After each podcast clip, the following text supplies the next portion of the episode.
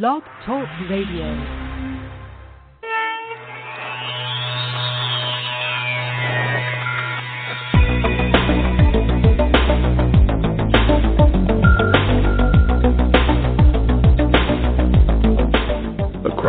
Country and around the world, streaming live on the internet, it's Real Estate Coaching Radio, bringing you the latest news, interviews, and secrets of the top producers. Hosted by award winning real estate coaches, Tim and Julie Harris. Welcome back, everyone. Uh, it's been an exciting weekend for real estate news and other things. Of course, the Super Bowl happened yesterday. And I have to say, while watching the Super Bowl, it was kind of interesting how in the first play of the game, the quarterback for the Denver Broncos had a little bit of an episode in which he did not uh, do as he had promised to do or as the play called for him to do. And as a result of that, I think he ruined his mojo for the entire game.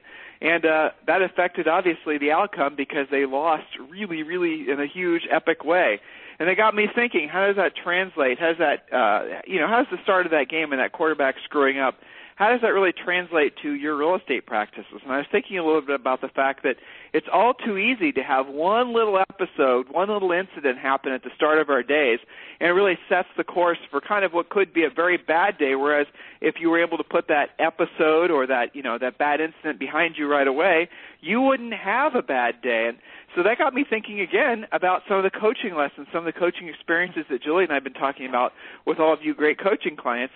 And Julie, as I was describing what happened at the start of the uh, Super Bowl, I know you weren't watching it with me, but I, as I was describing what happened, I'm sure you were thinking about some of your coaching students and some of the coaching that you've done to help them move away from a bad experience and start focusing on the opportunities that their day presents. Absolutely, and it really shows up on a multitude of levels. The first thought that I had was having a pre-listing routine that you do and how not doing that can screw you up for the actual appointment.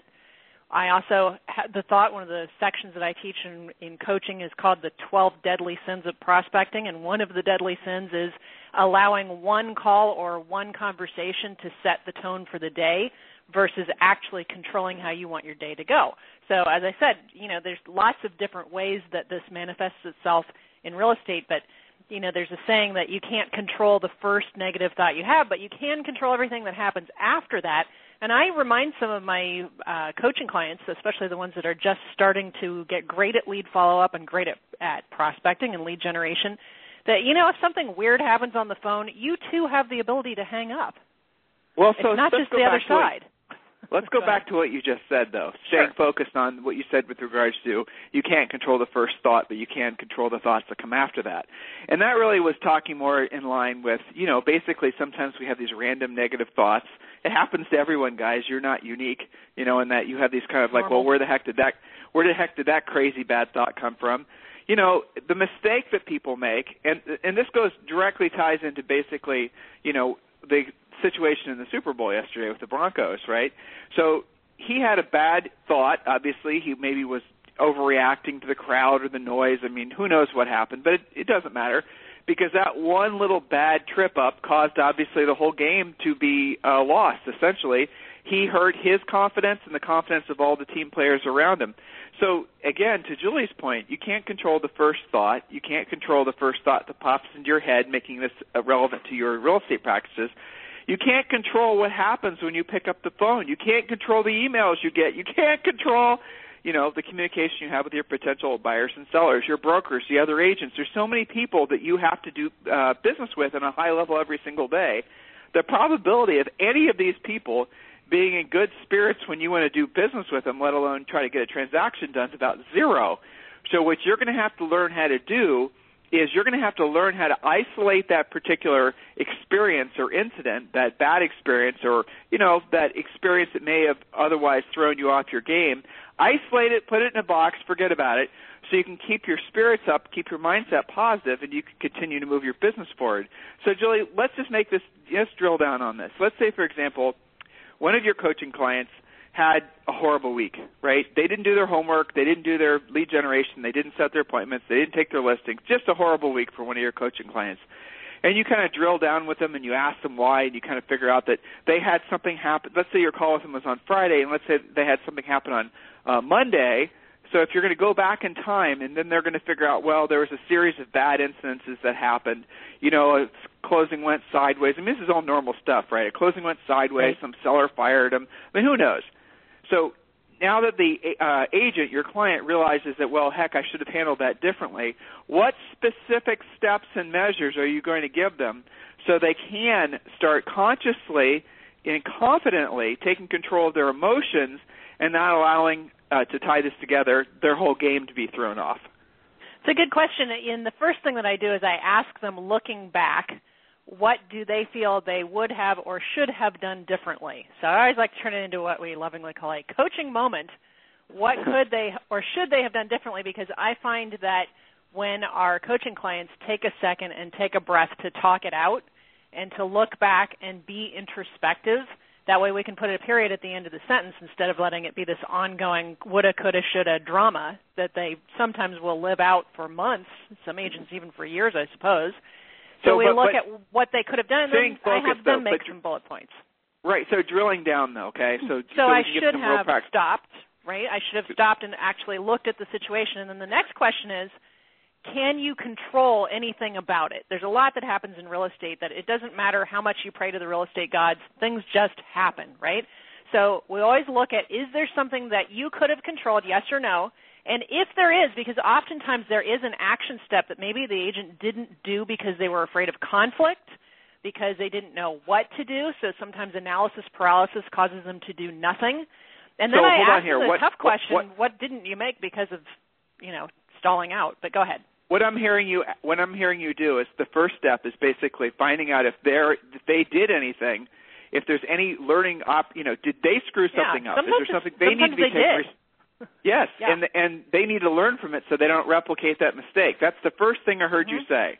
And then if the answer is yes, obviously then well, let's talk about that so that doesn't happen again. And if the answer is no, if it was something totally out of their um out of their, you know, responsibility, somebody else caused let the incident, mm-hmm. let it go. But so what we need to do is as business people, as entrepreneurs, we need to learn to stop the emotional train from falling off the tracks when we have a bad experience bad experiences are normal in any business. The problem is, is if you allow those bad experiences to kind of grow into hugely, you know, bad days, bad weeks, bad months. So I heard Julie say basically the first thing to do is acknowledge the fact that you aren't feeling good right now. Acknowledge the fact that you just had a bad experience. Something just went a little sideways on you. The next step is is there anything you can proactively do or is there anything you did to cause that experience and if you did, learn from it. And the third thing I heard Julie say is move on. Don't dwell on it. Don't think about it. Right. Don't fester in it.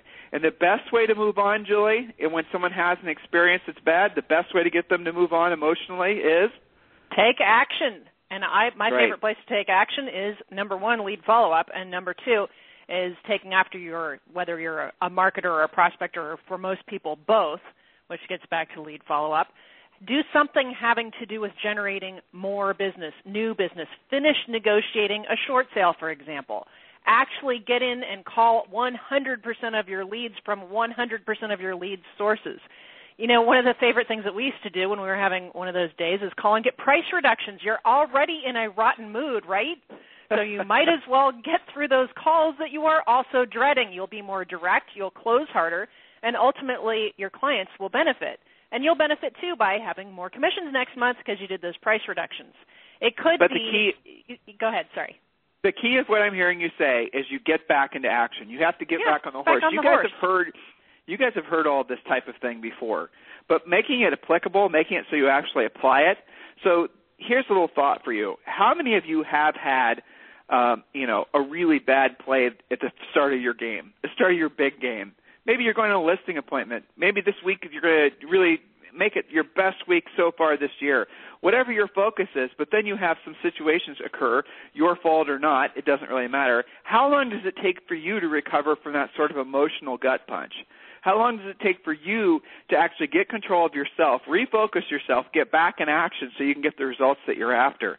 So for many of us until we actually become conscious of how we're feeling. So, conscious of how we're feeling. Let's take a little sidestep and, and talk about that. You need to learn how to monitor how you're actually feeling. How do you feel right now?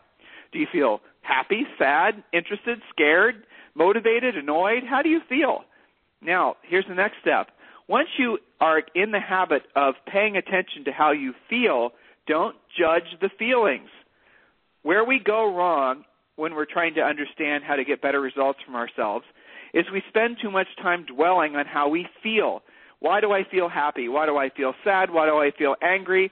Or you don't even stop to acknowledge the feeling that you're having. So it starts with you becoming self aware of your current emotional state. Everyone should be doing that now.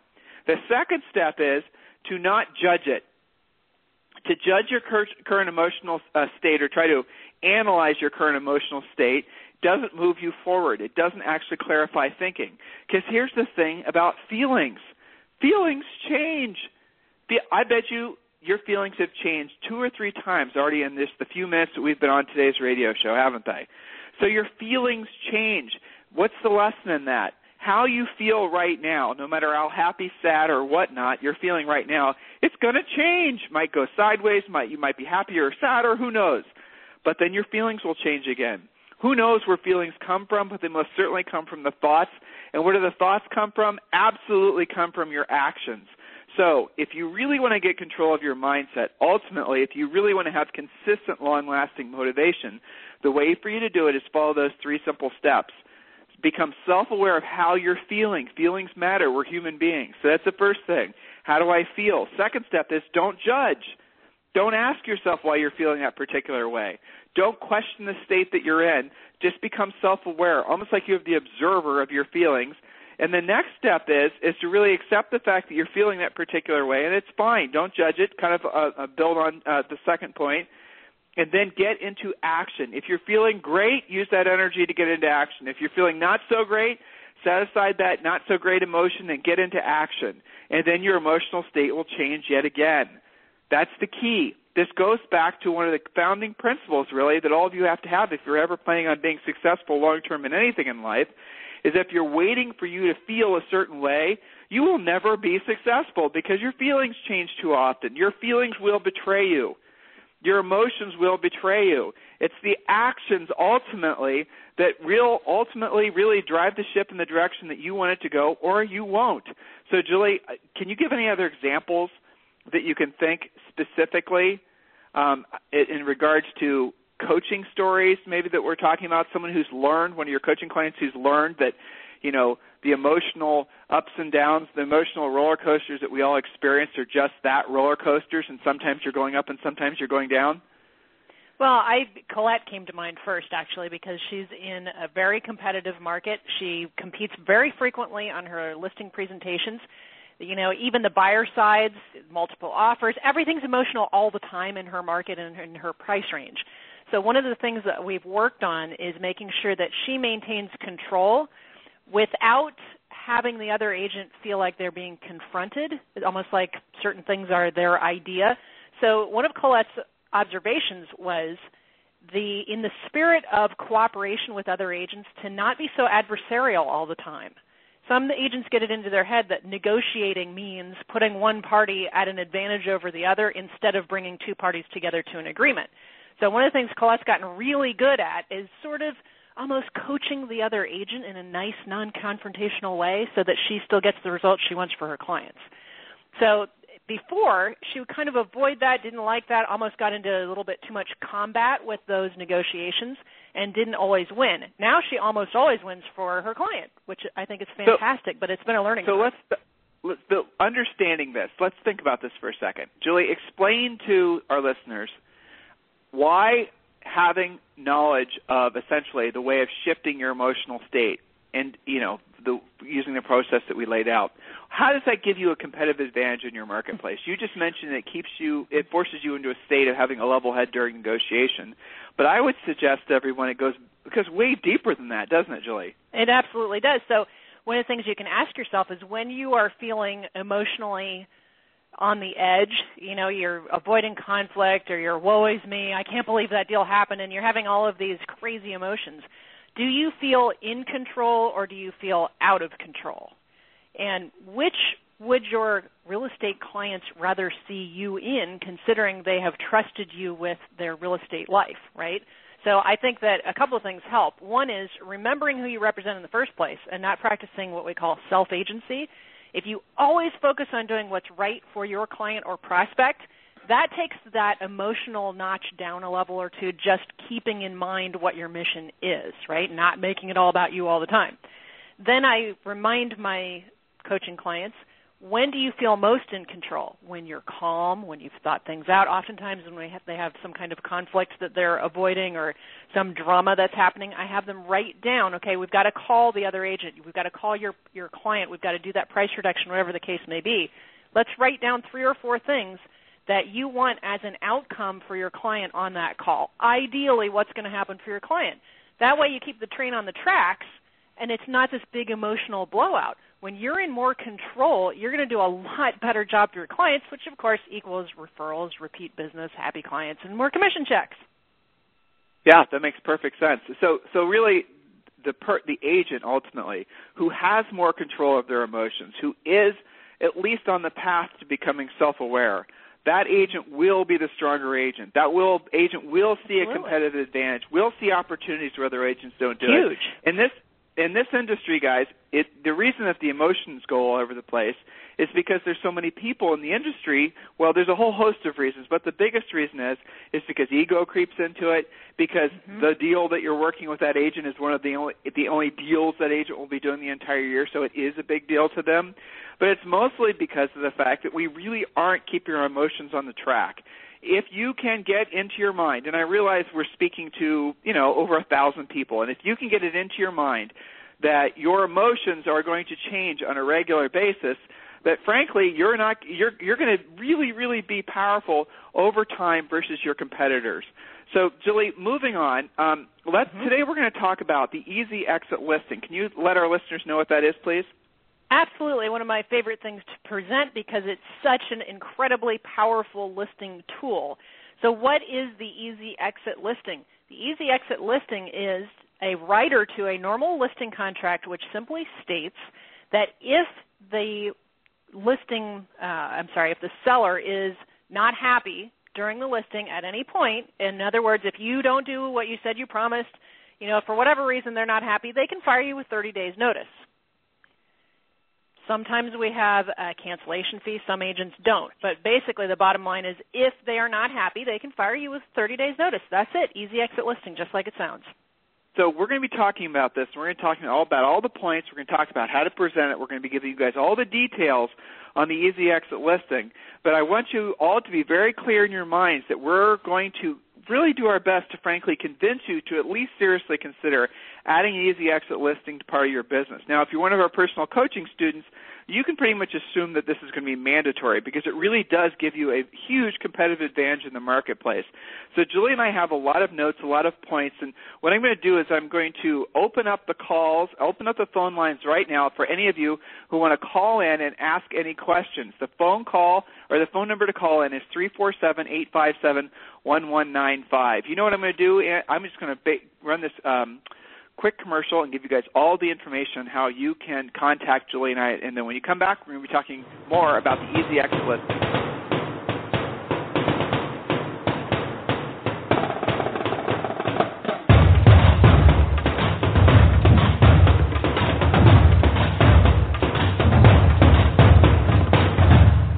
You're listening to Real Estate Coaching Radio with Tim and Julie Harris. Are you ready to ask Tim and Julie your toughest real estate sales, business, or lead generation question? Call us now at 347 857 1195 or email your question to questions at realestatecoachingradio.com. Now, back to Tim and Julie Harris. Okay, guys, so we're back. So, what exactly is the easy exit lease, listing? An easy exit listing, as Julie said uh, prior to the break, is simply a way for the seller to be in control and to fire you at any time. Now, that sounds scary, doesn't it? But I want you to ask yourself yeah, it does. I want you to ask yourself in which situation where you had a seller that was mad at you would you not release the listing? In California, it's cu- it's become customary that essentially, even though you might have a six month or 90 day or a 12 month listing contract, that if the seller gets cranky, I don't know of a broker in California that holds the agent uh, or holds the seller to the contract. Um, again, even though the contract says one thing, the actions that the brokers take in the event that the seller's cranky are completely different. So I want all of you to open your minds. If you offered an easy exit listing and you're sitting in front of the seller, and Julie and I are going to get into very specific how-tos on this idea uh, throughout today's radio show. And again, we encourage all of you to call in, or you can, of course, email your questions to questions at realestatecoachingradio.com. So carrying this concept forward here, you are in front of the seller. The seller is trying to decide between you and another agent. And let's just say the seller is not 100% confident on if they want to hire you or someone else.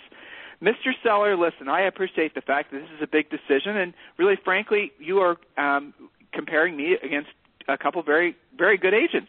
But I want you to know that if for any reason you're not 100% satisfied with the services that I'm providing, in other words, Mr. Seller, you sign the listing contract with me this evening, right now, and if for any reason you're not 100% satisfied with the services I'm providing, you can fire me with no strings attached.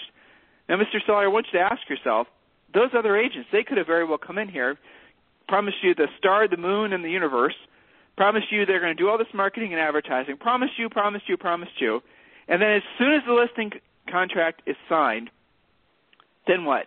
You have nothing really to hold them accountable to whether or not they're going to do a single thing that they said. Mr. Seller, did you read the listing contract? The listing contract is extremely one sided, protecting the broker's rights and interests, not yours. So I want you to consider, Mr. Seller, if you list with my competitor, then guess what? They're going to be in control. If you list with me, when you list with me, you're going to be in control. Which is better for you? What a great now, close, right? If you were on the fence before about using an easy exit listing, and I bet you now you're at least seriously consider offering it. The concept mm-hmm. again is you're leaving the sellers in a position where they're in control. Now, again, before we get to the details, I like to kind of, for those of you who are wanting the heart of the content right now, I'm just going to give it to you you'll never use it because your sellers will never fire you. This really what it'll no they can and if they choose to use it they can fire you and there will be no strings attached especially if you use it like Julie and I are about to describe to you.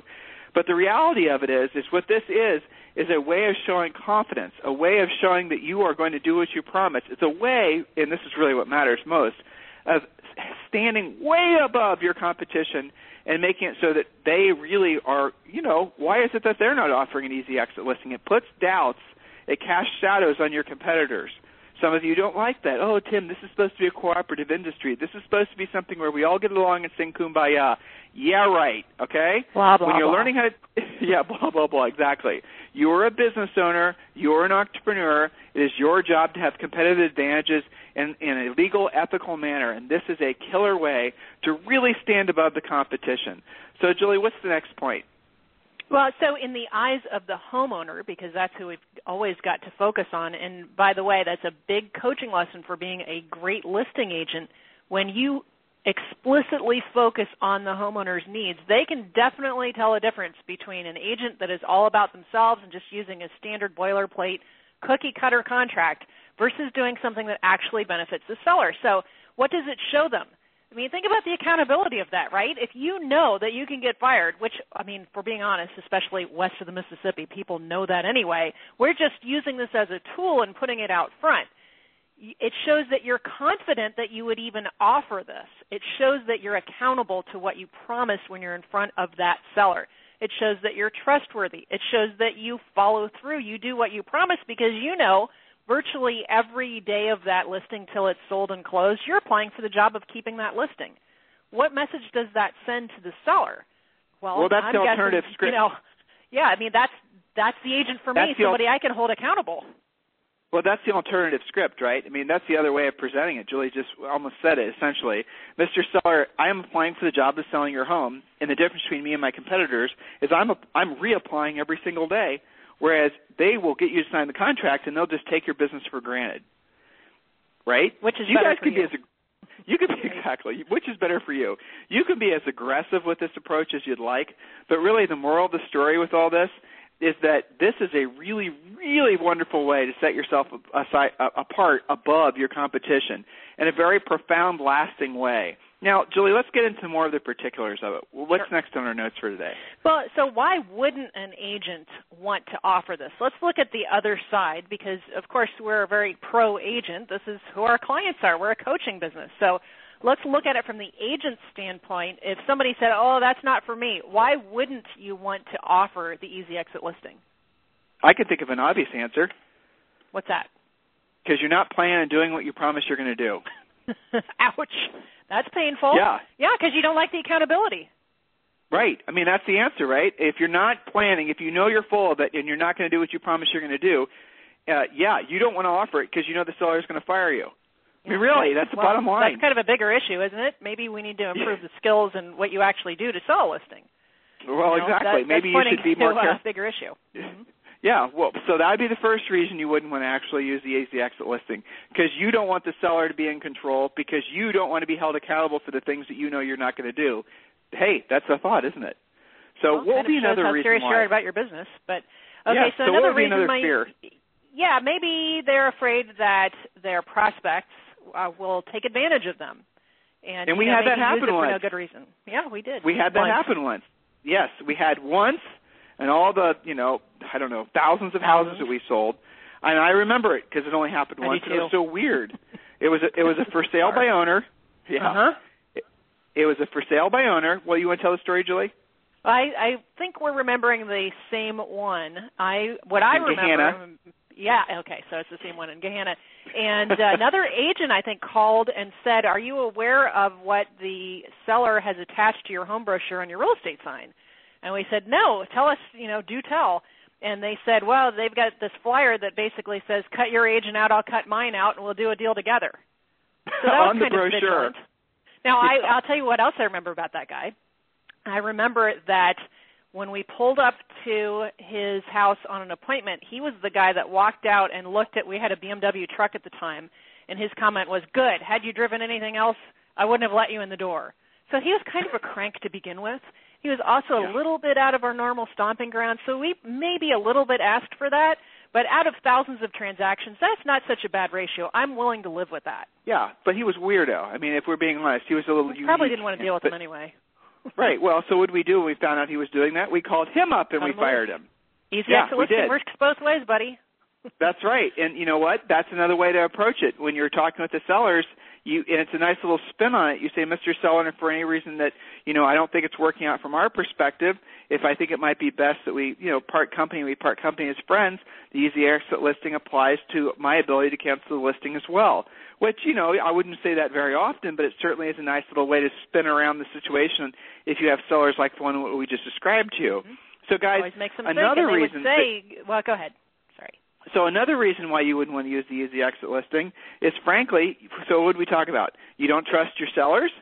You don't trust yourself. In other words, you don't trust that you're going to do what you promised you're going to do. And so as a result of that, you're fearful that the seller actually might say, hey, you know, so-and-so didn't do what they said they were going to do. I'm going to fire them. Okay, so what would be another reason, Julie, why they wouldn't want to use the easy exit listing? Well, I suppose they might, as an agent, they might feel that the buyer goes around you or the seller goes around you, and you know, kind of like our story was. My thought for that is, if you start to get the willies about your client and you think that they're going to act like that, you might want to reconsider the listing from the get-go anyway, and ask more questions. Well, that's right. But you know, the truth way is that can happen with.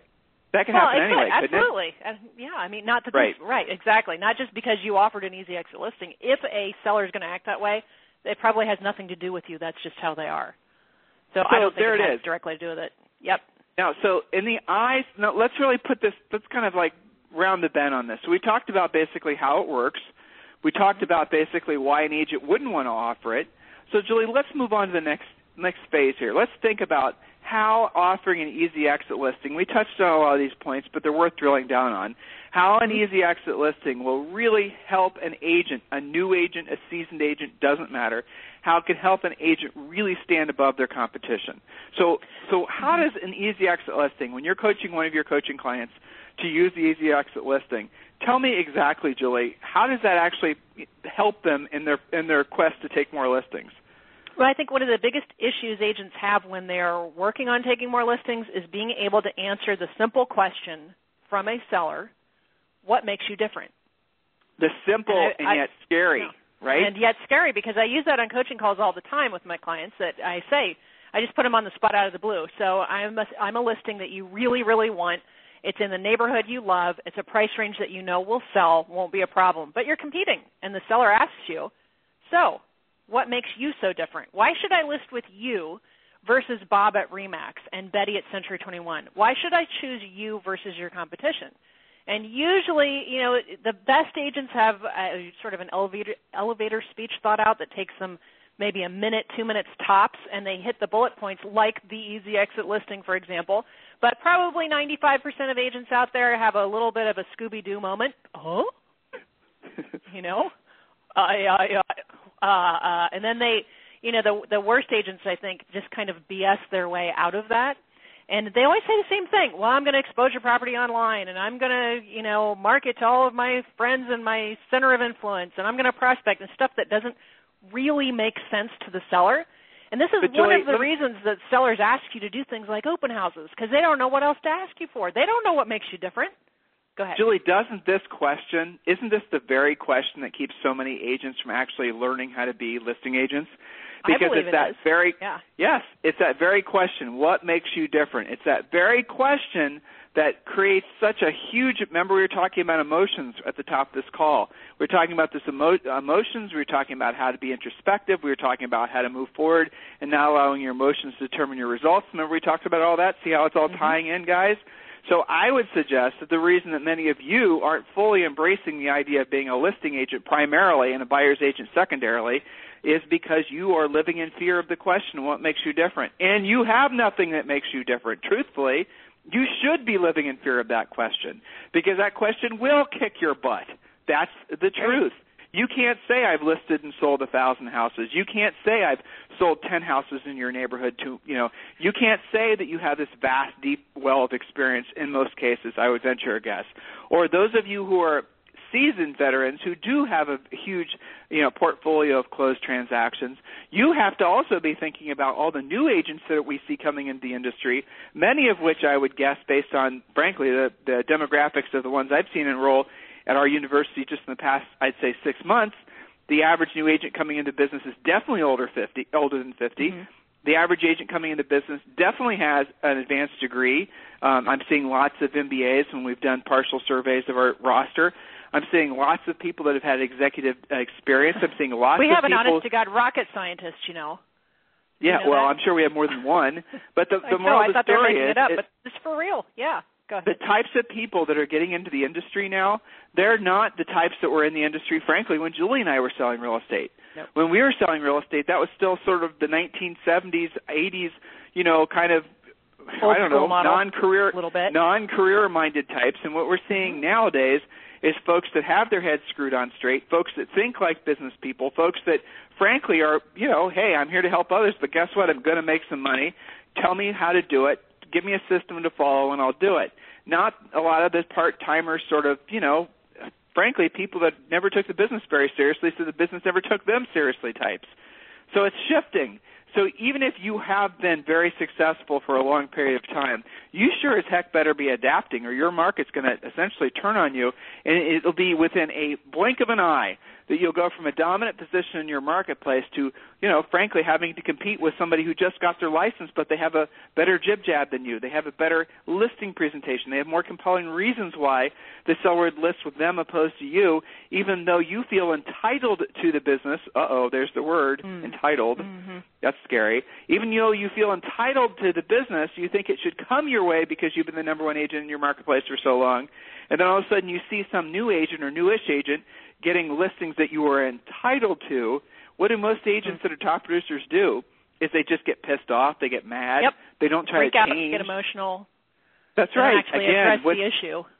again with the emotions. Whereas the reality of it is, the agents that are getting the advantage, the advantage uh, will always go to the agents that are willing to adapt to the needs and the desires of their clients. So here is the thought for all of you. The easy exit listing is one of the easiest ways to answer completely satisfy the seller's question about what makes you different. That will make you different. That will make you seem more confident. When a seller asks you, Mr. Seller, or Mr. Uh, listing agent, why should I list with you? Well, Mr. Seller, one of the main reasons is is because you're always in control. Use the scripts that we gave earlier on the call. It also, an easy exit listing also is going to make it so you seem more trustworthy. It makes it so you seem you are more confident. So guess what? You sound more confident. Otherwise, why would you be offering an easy exit listing? An easy exit listing also is going to make it so that you not only sound more confident and trustworthy, but in the backs of their minds, they're thinking to themselves, and this is frankly, I think, an advantage Julie and I always has always had when we sold real estate was the simple fact that you know what these guys are you know they're different they're willing to think outside of the box i this is the seller's thinking right had to think outside of the box and i have to think outside of the box every day in my career and my industry is under, under a sort of a you know an evolutionary challenge right now as all industries are because of the nature of the economy and whatnot and i appreciate the fact that tim and julie are also trying to evolve and make themselves better whereas everyone else i talk with you know, aside from their individual personalities, all seem to say and do the same things, and these guys are different. Just the very fact that we were willing to do things differently earned us hundreds of listings, and that is the truth. I mean, Julie, you that remember sellers saying that yeah. to us, correct? I know, and I was going to ask you, Tim, from an agent standpoint, would you recommend that they use the easy exit every time or just in specific situations? Every time. I would use it every time. I would have it become a permanent part. You know, our pre-listing pack that our coaching clients get, and all of you who are coaching clients that are listening, you sure as heck better be using it, using the scripts, using exactly like we, you know, present it to you to present to the sellers. So don't change it, don't modify it. You can personalize it, but don't change it. Don't make it so that you're taking off the edge because it does give you that competitive advantage and you want to be offering the same exact high level of service, the exact same level of guarantees to every single client you come across, not just the occasional one that, you know, maybe you feel this you, to get this FSBO you have to offer the easy exit. Offer it to everyone. Statistically, what's going to happen? You're going to price the house right. You're going to market the heck out of it. It's going to sell. You're going to get paid. No one's going to be firing anybody. That's the reality of how it's going to work. But you, your main focus has to be to get the listing. Think about it when you're talking to that for sale by owner. Thinking about it when you're talking about talking to that expired who feels like they've been essentially lied to by their previous agent. Think about it when you're talking to the builder. Think about it when you're talking to the house flipper who's been through a bunch of different agents and never been happy with any of them. Telling them that Mr. Seller, listen, because of my easy exit listing, you're always in control. I am confident, 100% confident that I can get this property sold, and you'll be thrilled with everything that I do to get it sold and you'll be 100% satisfied, thrilled beyond belief with the check I hand you at closing. And if not, Mr. Seller, you can fire me. So after the little break that we're going to about to take, we're going to talk about the stipulations that you're going to put into your easy exit listing to make sure, frankly, you don't do this incorrectly and end up on the short end of the stick. So there's some legal things and some other things we're going to talk about after the break, and we'll be back in about a minute.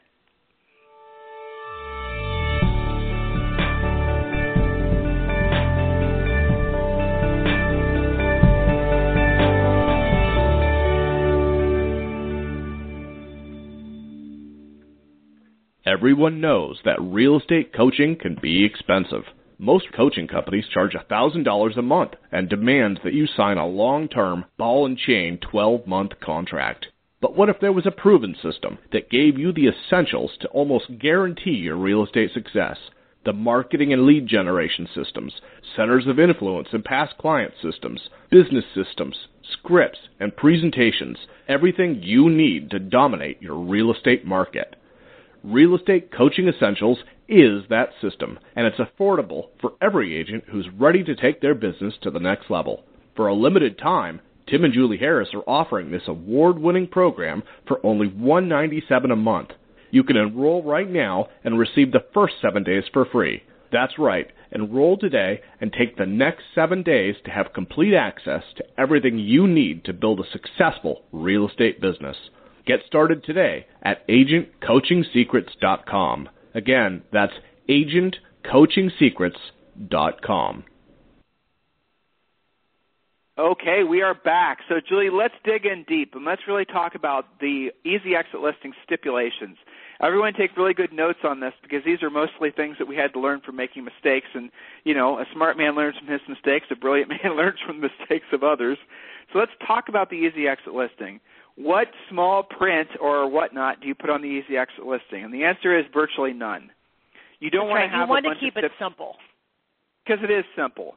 And, and really, the idea here again is that you're showing confidence. And if you basically give them the easy exit listing, uh, our coaching students just use it exactly as we've written it. The page has already been created for you.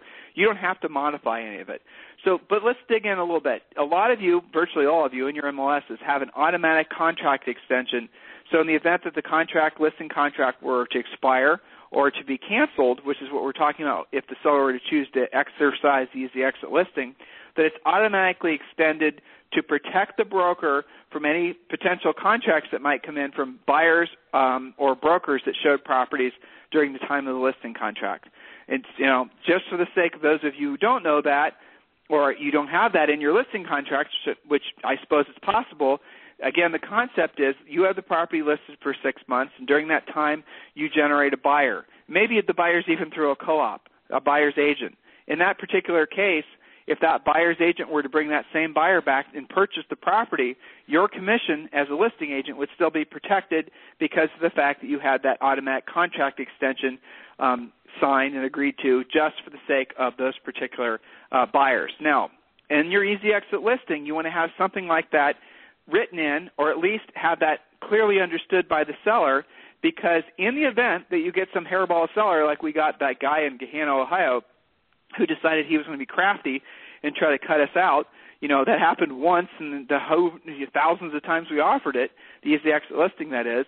So you know you write something on the contract, or you just essentially uh, emphasize to the seller at the time of listing the property that in the event that I were to bring, or a, another buyer's agent were to bring, or really a, a buyer were to come through during an open house, while I have the property listed during this time, and they were to end up purchasing the property either while I had it listed or, other, or afterwards, our listing contract would be protected and just make it really clear to them. Now, what does that do?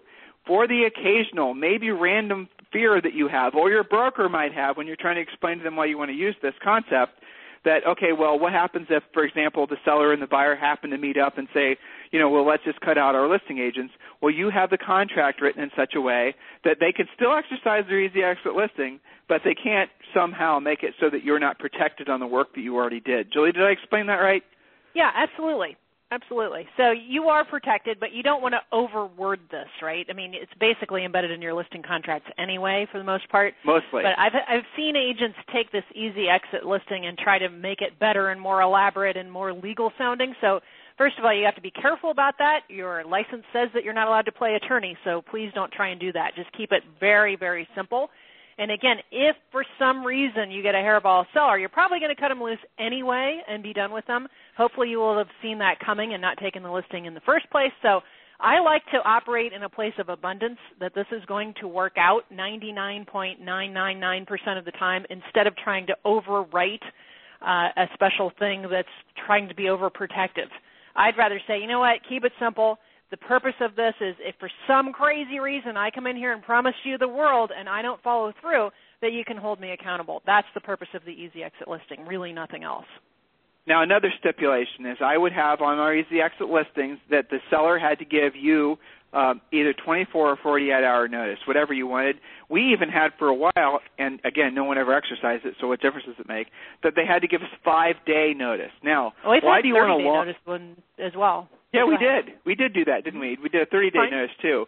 We experimented with it. Again, Julie and I learned from actually doing opposed to learn from just guessing. And we experimented with different things and sometimes people would have issue with the 30 days so we might cut it down to a week or whatever. So the idea is that maybe a seller has a bad day. Maybe they have a bad day at work, someone cuts them off, who knows what.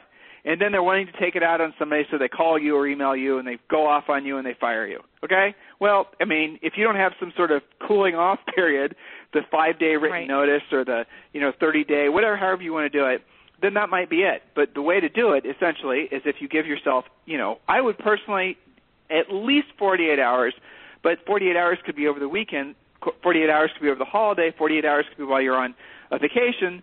So what Julie said probably makes the most sense. Have a 30-day uh, written release. That's how most contracts work. And then you will more than happy to release the contract. And in that time, you have 30 days to re-win the seller.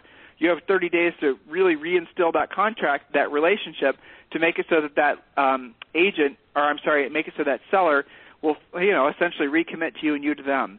Now, another little concept here is there is um, everyone knows hopefully what sign crossing is, and that's basically when you have a property listed and some other agent solicits that seller for the sake of obviously getting the listing from you and getting them to list it uh, with you. Now, we did have, or with them, we did have on three or four separate occasions where really sleazeball agents were essentially soliciting our sellers directly when they learned that we had easy exit listings. They thought, "Aha, well, I'll just go after Tim and Julie's listings because mm-hmm. I know if I, you know, cut the commission and do all these other, you know, false promises that they can fire Tim and Julie and that'll be that." Well, not really, because at the time, I think, like Julie said, we had a 30-day window in there so it didn't work out that way. So seller calls up and says, "I want to, you know, fire you guys." Though I can't, I don't honestly remember this ever happening. We were told that the uh, these agents, we were told that this was happening. I remember one particular condo development in Dublin, right. Ohio, where there, you know, I'm talking about again, Julie, mm-hmm. where there was this entrenched Crazy. agent where there was this entrenched agent who'd been there forever who felt entitled to all the listings and Julie and I started going in there and taking business, taking listings, selling houses, and within like 90 days, we had virtually, and it was going into the spring, we essentially had all the spring inventory. Well, of course, he was entitled, and somehow we must have done something wrong and unethical. So this guy literally started door knocking our listed properties. That's yeah, not a cool. fact. That's what he did. And they told us because guess what? They listed with us because they had long gotten sick of this guy because of his attitude, and were frankly really happy that we were, you know, offering our services in their little condo development. And that's the reason we were able to take business that, and hopefully because we did a great job, we were able to take listings and business so quick. So again, the concept here, guys, is your fears can be mitigated through having a breather clause or a cooling off period be it you know 48 hours or 30 days, so they can't just fire you on a whim. So right. get well, that so concept let's talk in about your that mind. for a second. Because on the off chance that a seller would call and say, "Hey, I want to exercise my easy exit listing," you know, even then, I don't want you to just say, "Okay, bye bye." I want you to ask questions. I'm curious, why have you decided to utilize the easy exit listing? You know, maybe that's the best choice, but let's talk about that. And to your point, Tim, maybe they just had a crappy day at work. Maybe it's something that some other agent is trying to stir up with you. 99% of the time, you're going to resolve it. You're going to stick in contract. You're still going to have that listing. You're going to be fine. But you know, this encourages conversation. If the seller were having some weird thoughts, at least they're going to bring it up with you instead of say calling your broker and saying, you know, get rid of this guy, right? So I think it's good for the relationship with the seller to just know that they can hold you accountable and that said, if that were to occur, don't just say, all right, fine, bye bye. Ask good questions, fix the issue. That's why you have a seven day or a 30 day cooling off period, as you said. I think that's a wise idea. And you don't have to have a bunch of legalese. You can just have a little asterisk at the bottom that says 30 day notice required, seven day notice required, yeah. 10 day, whatever you're comfortable with. Now, so th- we were also for a while charging, um, putting on the Easy Exit listing a $495 cancellation fee.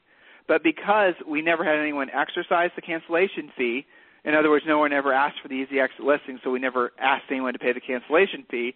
We never had to actually charge it, so we stopped putting it on the contract. Why do I mention it? Because I guarantee you that some of you right now are thinking that you're going to put a cancellation fee on your easy exit listings, and it's going to discourage the seller from firing you. Now, I know some top producing agents do just that. They'll put a cancellation uh, fee on you know if the listing were to you know be canceled by the seller prior to this date, da, da, da, they'll have to pay 500 bucks or a thousand bucks or 2,000 bucks. Guys, I think it's tacky to be honest with you. It's kind of disingenuous and it kind of flies in the face of the whole concept of easy the exit listing.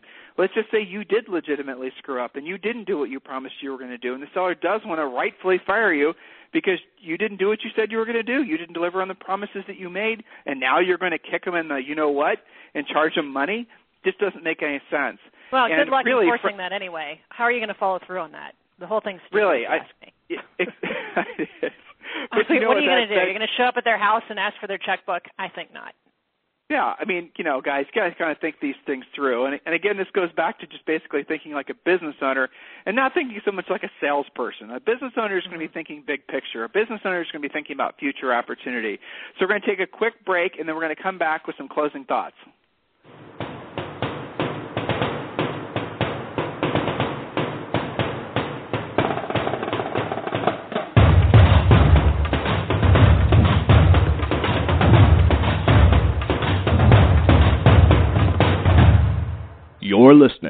Real Estate Coaching Radio with Tim and Julie Harris. Are you ready to ask Tim and Julie your toughest real estate sales, business, or lead generation question? Call us now at 347 857 1195 or email your question to questions at realestatecoachingradio.com. Now, back to Tim and Julie Harris. All right, so Julie, you and I were just talking off air uh, during the commercial, and you had some great ideas to share. Uh, so go ahead and share with our listeners what you sent to me. Sure. So when is the right time to present the easy exit listing? Well, when we did it, it was towards the end of the presentation after you have discussed price, what you're going to actually do. So you've talked about your listing plan of action, your bullet points of what you're promising. You have used what we call the Sharpie close, which we'll save for another call but you're basically getting ready to close for the signature. So that's the ideal spot because what you're doing is you're removing that objection, right? So, you know, where's the risk to the seller in listing with you tonight? It's a great close during the presentation. And you and I always had the goal of taking the listing on one presentation. Some agents go on a two stop, and there's a whole art to this that we teach in our coaching program specifically about becoming a listing agent you know, there is an art to this. Where where should you be in the appointment lineup? Well, let's say for example that you were one of three agents that they were interviewing. So if you go first, you're not in closing position. Sometimes that's unavoidable. So you can use the easy exit listing on a follow-up phone call or on your second appointment if you're a two-stop agent as the close at that point. You can use it um, you know, again for maybe you send a thank you card and you send them a copy of that just to drive it home. So there's many different places you can use this. Ideally, it's at the end of your listing appointment where you're trying to take it on a one stop, but you can use it as a follow up as well. Well, Julie, you said something interesting on break. You said, let's say you, you're getting down to it, you're sitting in front of the seller. The seller's in their mind saying, well, you know, sellers come up sometimes with random excuses why they're not signing the contract while you're there, and one of them, a typical one, is, well, I want to interview another agent, or I, you know, right. I want to talk with, you know, whatever afterwards. You could say simply, Mr. Seller, the fact is, is that when you sign your listing contract with me, when we move forward to do business this evening, and you hire me for the job of selling your home, remember, if for any reason you're not 100% satisfied with the services I'm providing, you can fire me with no strings attached. That is confidence inspiring. That is like the seller going, Well, I have nothing to lose because they don't. By the way, guys, we practice what we preach in our coaching business, and we haven't actively sold real estate for over 10 years. We've been coaching agents full time for at least a decade now and coached agents part time since the late 90s. But the reality of it is, in our own coaching business, guess what? We're practicing what we preach because none of our coaching students are asked to sign a contract, and all of our competitors, every single person out there who's also selling. Let's let's acknowledge maybe we have three or four. Um, I would say coaching companies that we sort of compete with. I only say sort of because really rarely do we ever have an agent call us up and say, I'm comparing you to this company and that company. It's just generally, I heard you guys on the radio, I've been following you guys for a long time, or I've been involved with you guys for a long time and I'm ready to, you know, sign up for Real Estate Coaching Essentials or hire one of your coaches to be my personal coach. Something along those lines is how generally our coaching relationships are formed. But let's say there is somebody that's competing, that's comparing us to whomever. It's simply a matter of us stating, hey, guess what? They're going to ask you to sign a 12-month contract, and we're not. So you know yeah, well, look at the accountability of that, right? Here's here's how I always look at it. If you are in this never-ending contract where it doesn't even matter if they show up to a coaching call or not, the contract protects that company. Where is the accountability in that? I just don't understand that at all, right? I mean, there's even one of the coaching companies requires that the clients schedule their own coaching calls, right? So there's a lot of right. weirdness with that to me for us, we practice what we preach. This is what we have passion for. This is what we do. So I'm not worried about the accountability because I know the quality of our coaching is what it is, right? So that the buck stops with us. Why would I need a contract if I know that what we deliver is, you know, exactly what you're looking for and gives you those benefits? It, well, it doesn't so, even cross my mind. So, guys, here's the thought: Are you offering that same level of confidence to your prospective clients? I bet you're not. And if I mean, not, why thought, not? Yeah, I mean, if you were to, how much more confident would you feel?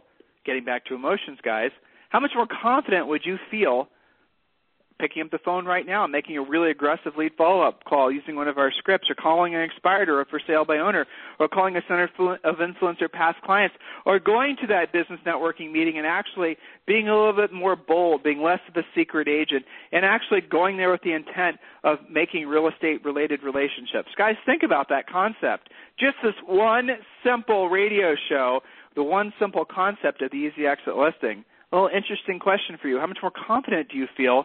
How much more confident would you feel? Hey, how much more confident will you feel when you adapt to your business the concepts that we're presenting to you every single day from noon till 1 p.m.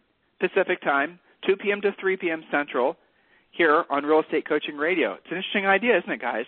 These little ideas, these, little concepts, the time that we're setting aside every day in our crazy business, busy schedules our total focus is to help you move your business forward. Remember, guys, here's an interesting concept again. We're talking a lot about interesting concepts. I realize I probably said that too many times, but it's true. I realize that we're presenting this information for the first time to many of you. When somebody has a real estate, when somebody asks you what your, if you owned a pie business and someone asked you what your product was, you'd say great pies. If somebody asked, you know, McDonald's, what's their product? They might say great hamburgers. Or somebody asks a dry cleaner, what's their service? They'd say, hey, great, really great job on dry cleaning. As a real estate practitioner, if I were to ask you that question, many of you would say happy clients, listings, all those types of, con- uh, you know, non-committal kind of Mickey Mouse answers.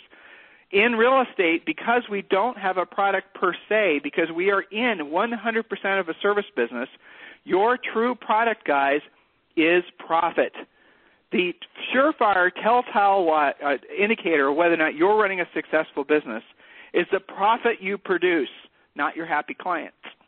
Because if you have happy clients but no profit, then you're out of business. Think about that. Profit, the amount of money you put in your pocket after you pay your taxes, after your broker gets their split, after you pay your business and coaching overhead, after you pay all your fixed costs, the profit that you are holding in your hand, the profit that you can reinvest, the profit that will make you financially independent, the profit that will eventually create true lasting financial freedom for you, which is what at the heart of what everyone wants ultimately. That's the reason they take the risk of being a business owner. That comes from the mindset of my product as a real estate practitioner is profit. Please don't confuse that. Don't wrestle in your mind with it. Don't have any sort of spiritual political debate with it. Just but understand. I'm not in it for the money. I'm well, not motivated by that. Then get out of the business, honestly. Get out of the business. You're clouding it up for other people. You are. True, though. You know, yeah, I know. A lot of people say that. So stay focused on what your product is as profit. But the profit only will come, think about this, for those of you who are conflicted about it, you again, if you are a great practitioner of real estate, if you are fantastic at helping folks buy, or, buy and sell homes, if you use the concepts that we're presenting to you during our radio show and our coaching students, if you actually follow through and do the coach and do what we ask you to do as as a coaching client, you will make lots of profit. You only make lots of profit because you're making lots of people happy. The reason other people have money, have had experiences, have lifestyles, have things, have whatever that you might not, is because they have figured out how to help more people at a high level than you have. That's it. Don't be jealous of them. Acknowledge the fact that they've figured out a way through producing something, a service or an actual tangible product that a lot of people are willing to pay their good money for. And that's something you need to embrace. That's the concept that you need to have. And then the profit follows. Please don't be suckered into doing what you're passionate about and then the money will follow. That's a bunch of BS. It just is you might luck out and be a you know you're happy the, the thing that makes you happiest in the world is making pots you know not the legal kind like colorado now but i'm talking about pastas and pottery. Okay? And right, so now we that have to be might careful make, with that. I know. That might make you happy. That's fine. Um but don't expect it to make you rich. Don't expect it to produce the financial windfalls that you need the profit that you need to have a true spirit of independence and freedom. So many of you get into industries get into the real estate industry thinking, well, I have to be passionate about what I'm doing in order to, you know, really, uh, you know, to frankly to be successful. And then you're not passionate about it and you're not successful. Hey, stop trying to be passionate about it. Just do a really great job.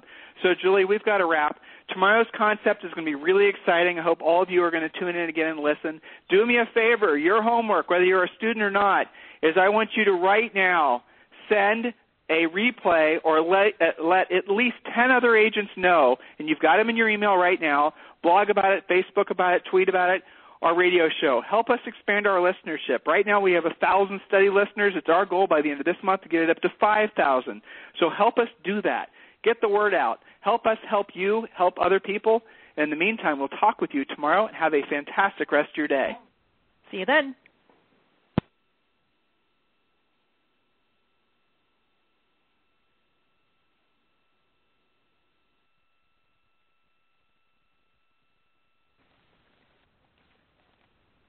This podcast is a part of the C Suite Radio Network.